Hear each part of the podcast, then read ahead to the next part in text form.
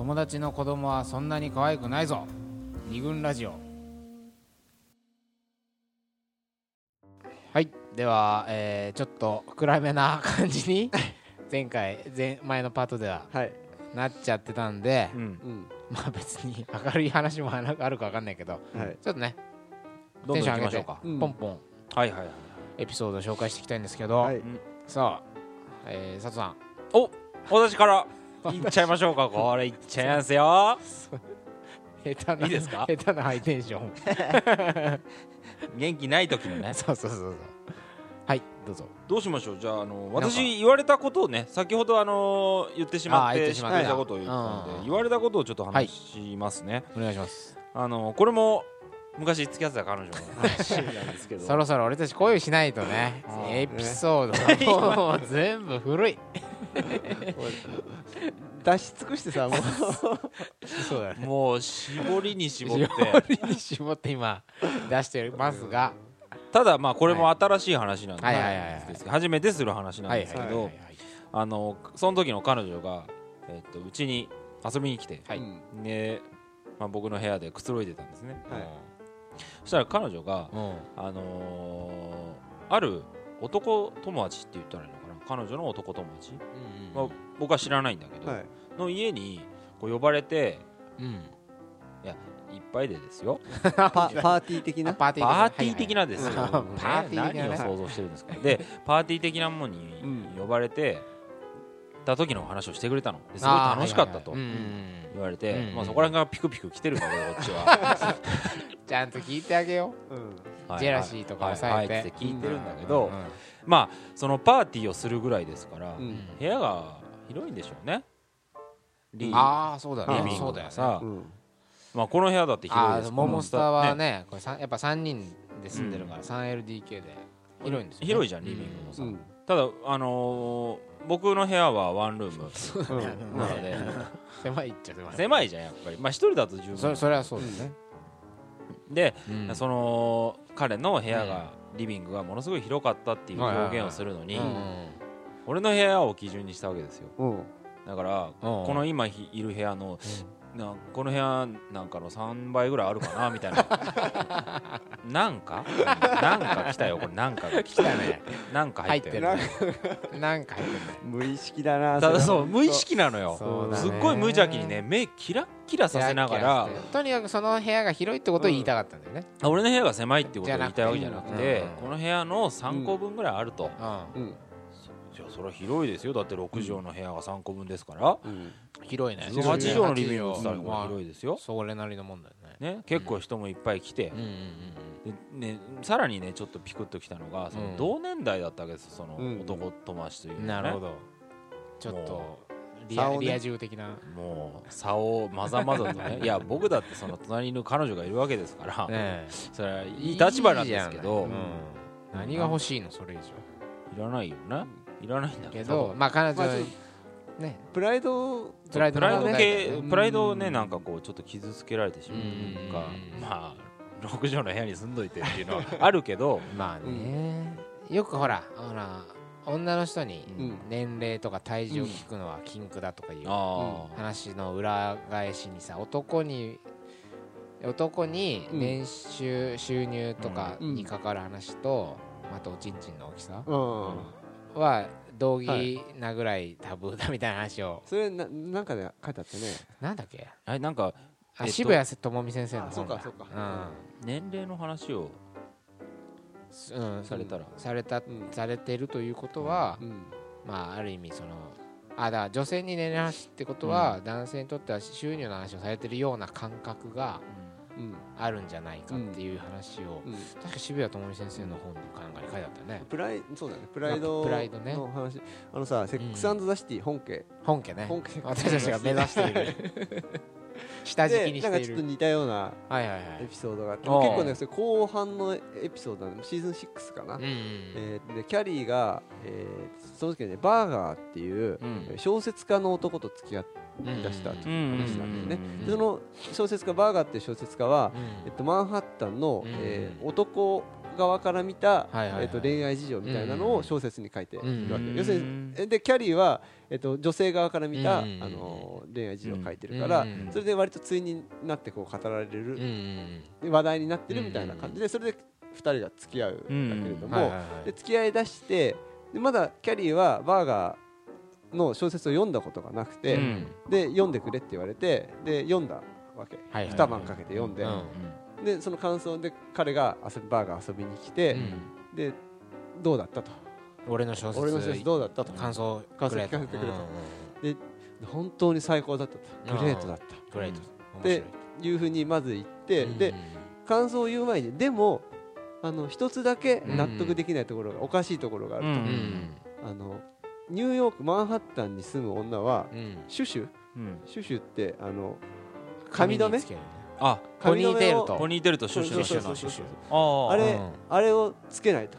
ななんでかって主人公の女はうんマンハッタンの女性なんだけども、うん。それがシシュシュをつけてると、ここはこれは絶対におかしいから、うん。あのーシュッシュをつけない そうつけないつけないそのそ外に行く時なんか絶対につけない、うん。かからあのーおかしい。でキャリーとしては、うん。それだからちょっとそういうところが甘いから女性の描写が甘いから、うんあの私と付き合ってれば女性のことだったら、まあ、何でも聞いてよっていうそうだね。トつもりでなるほどね。言ったわけででバーガーはそしたら「えつけてる？みんなつけてるじゃないか」って。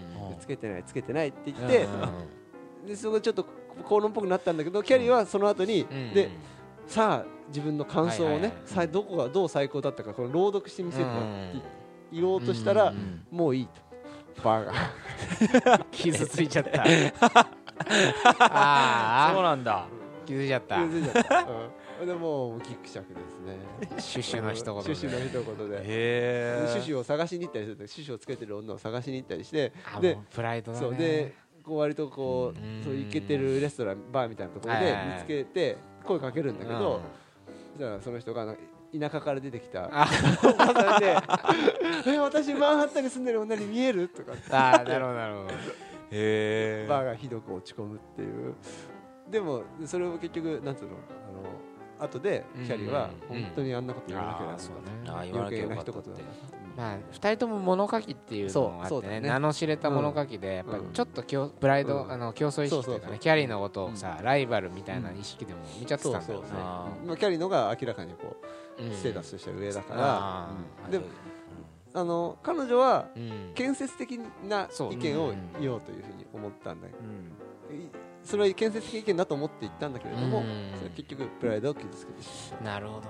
うというそういう話がありましたね。傷つく側の面倒くささっていうのはもちろんあるうん。あるじゃない。うん。そんなことで傷つくなよとも思うしうん。ねえ相手がこれを言ったら傷つくだろうなという想像力が欠けていること自体がさ、もう問題っていうかさでささっきの私のだから俺のこいつは俺の大事なこところを分かってくれてないのかとか思っちゃったのかもねそれは、うんそうね。なるほど。で何の話だったっけ？今ごめんごめん。元から部屋の話だね。話部屋の話。部屋のうん。話からセックスザシティへ。そうだね。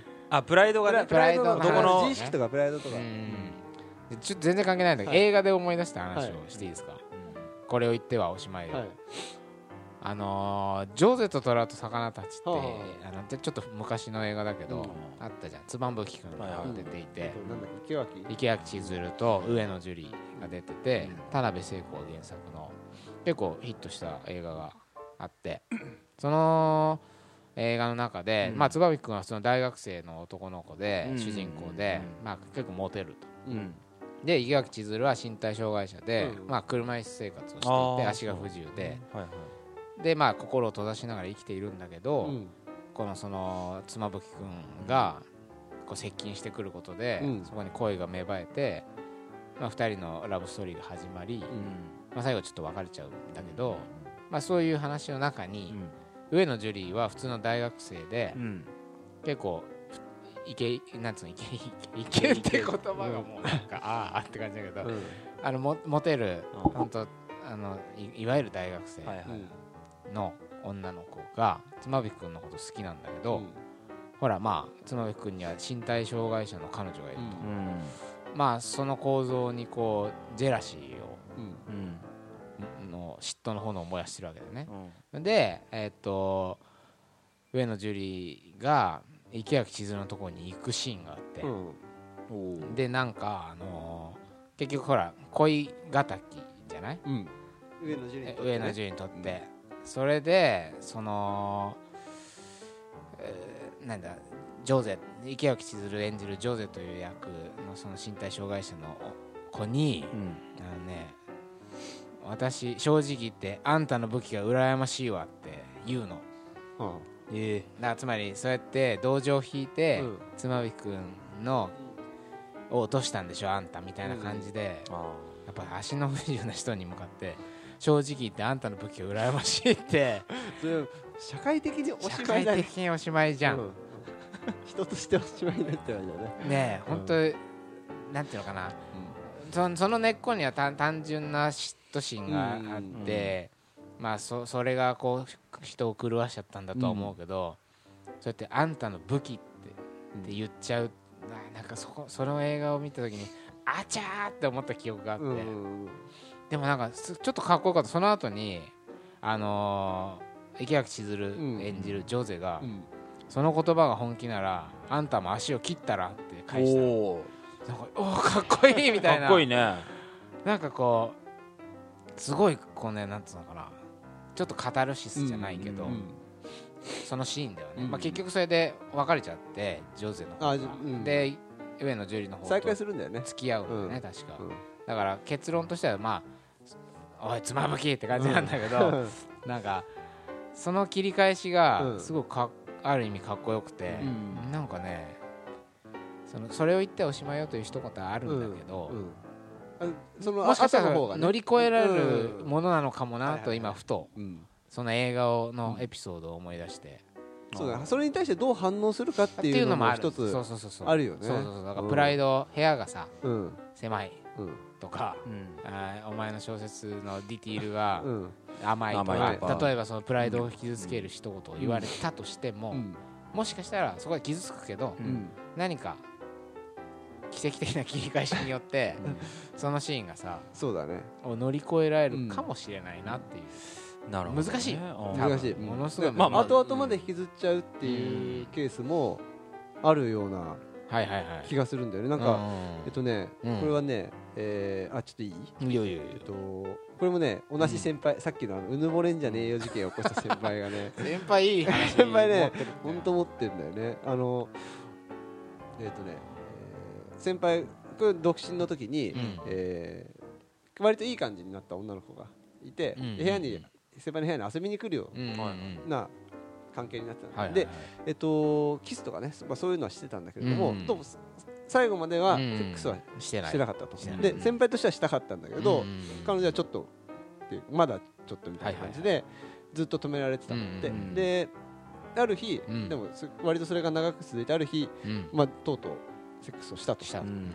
で先輩たちはもうよよしと。よし付き合う付き合うだろそうみたいな感じになったんだけども、でどうもそんな彼女があんまりこうせこうこ来ないと。いまいち乗り気じゃないなって感じがしてで電話をしてる時にうんでなんかどうしたのみたいな。うんで、もうちょっと付き合ったみたいなもんなんじゃないのみたいな感じにあこう匂わしたらそしたら彼女が、うんエッチすれば好きになると思ったけどそうでもなかったって。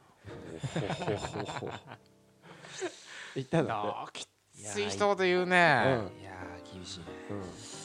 厳しいですね。だってそれはつまり恋の始まりそうな場面の始まりその場面段階の話でしょ？そう。でおしまいだよねいろいろそんなこと言っちゃったよね。いろいろ入ってるじゃない？ここには。ええそうだね。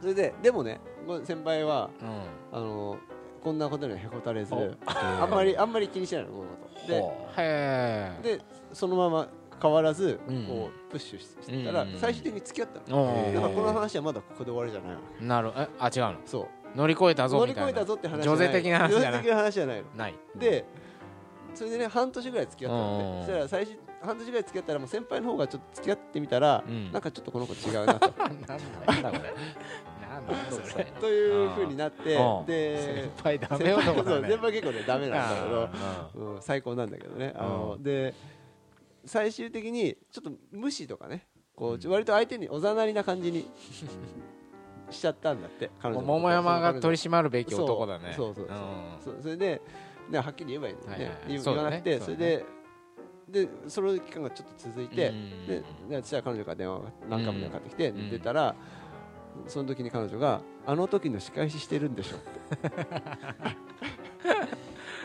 言ったんだって。あの時っていうのはそあのの時ってのは要するにセックスしても。セックスエッチすれば好きになると思ったけどそうでもなかったってあのああいったことに対する仕返ししてるんでしょって。へうわーそれ。彼女が言ったんだって。はだから逆にね先輩はこれを乗り越えたんだけど、あそうだあねのーずーっと彼女の方言われたことをねそう。あ言われた方は言っちゃった方言っちゃった言っ方ちゃったは方は。そう。言わなきゃよかったってことをずーっとああなるほどね。気気にしてたんだよ気にしてた。んだよね、はそれであのそのことが引っかかってて、あのーそそういう仕返しっていう言葉が出てきたと。自分話だからちょっと後ろめたさとかがあったのかもしれないね、そう。ああったんだね。でも、うんやっぱそれをさやっぱごめんねとかさ、うん。例えばそういうような話でうんこう解決するのではなく、うん。しなんつうのきあの時の仕返ししてるんでしょみたいなさ、ちょっと相手を責める形でさ、逆に自分を気にしてたっていうことがさ表出しちゃったみたいな。そうなんだよね。なんか良くないうん、うん、かなり最悪なパターンだよね。先輩なんて下手すれば忘れてたぐらいのことかもしれないのにさ、あとその一個あるのは、うん。そのあのそういう言葉を言った時は、うん。あのあのエッチすれば好きになると思ったけどって言った時はまだ付き合ってなかった。からね、はい。だからある程度何言っても別にもうその後関係が続くわけじゃないから、いいとは思うんだけど、結果的に付き合うことになっちゃったからそこで関係性が一個変わるわけじゃない？そうだね。あの行った時の、行った時と今とでまたうん。状況が違うから、付き合うんだったらあんなこと言わなきゃよかったなって多分彼女は後悔してたんじゃないかなと、こういうこういうことあるよね、いやーあるねほらよくさ女友達の時代にうん。その子にうん。例えば自分がさ彼女がいてうん。でも浮気しちゃったみたいな話をしてたとするじゃん。あー。でそのかその女友達だった人と付き合うことになったとしたらやっぱずっとさこいつ浮気した過去あるよなってことをさ、知っちゃってるから、うん。もしかしたらなんていうの自分がいざ彼女の立場 なんでそんな顔になってんの佐藤さん。ありましたか？いやどう続けて？でそういうほらうん。彼女の立場として聞くと穏やかじゃない話なわけでしょ、うん。ね付き合うと思ってない時の友達だったら笑って聞けるんだけどでもあいつ言ってたよなそういうことってことはあいつ浮気する男なんだなみたいなことになっちゃうじゃん。うん初期設定として。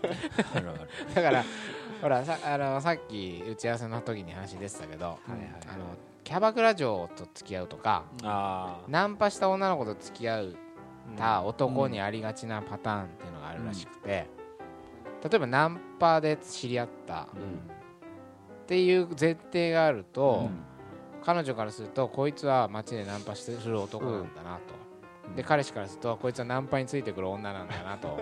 どうしてもこのモヤモヤが残ったまま、うん。なんとなく残ったまま付き合う、うん。でもいい時はいいんだよね、うん。で悪くなると、うん。やっぱりその例えば浮気疑惑とかうん。がもたげてくると、うん。お前そういえばそもそもそうやってナンパについてくる女じゃねえかとかだそれ言っちゃうだろ。おしまいようだよ。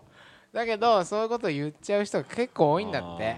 でそれは思うんだけど、うん。やっぱり最初からそういう例えば火種とか初期設定からなんか不利な状況とか、うんそういうのを抱えてるんだったら、うん。やっぱ最初にそれやっぱ解決しとかないとはいはい。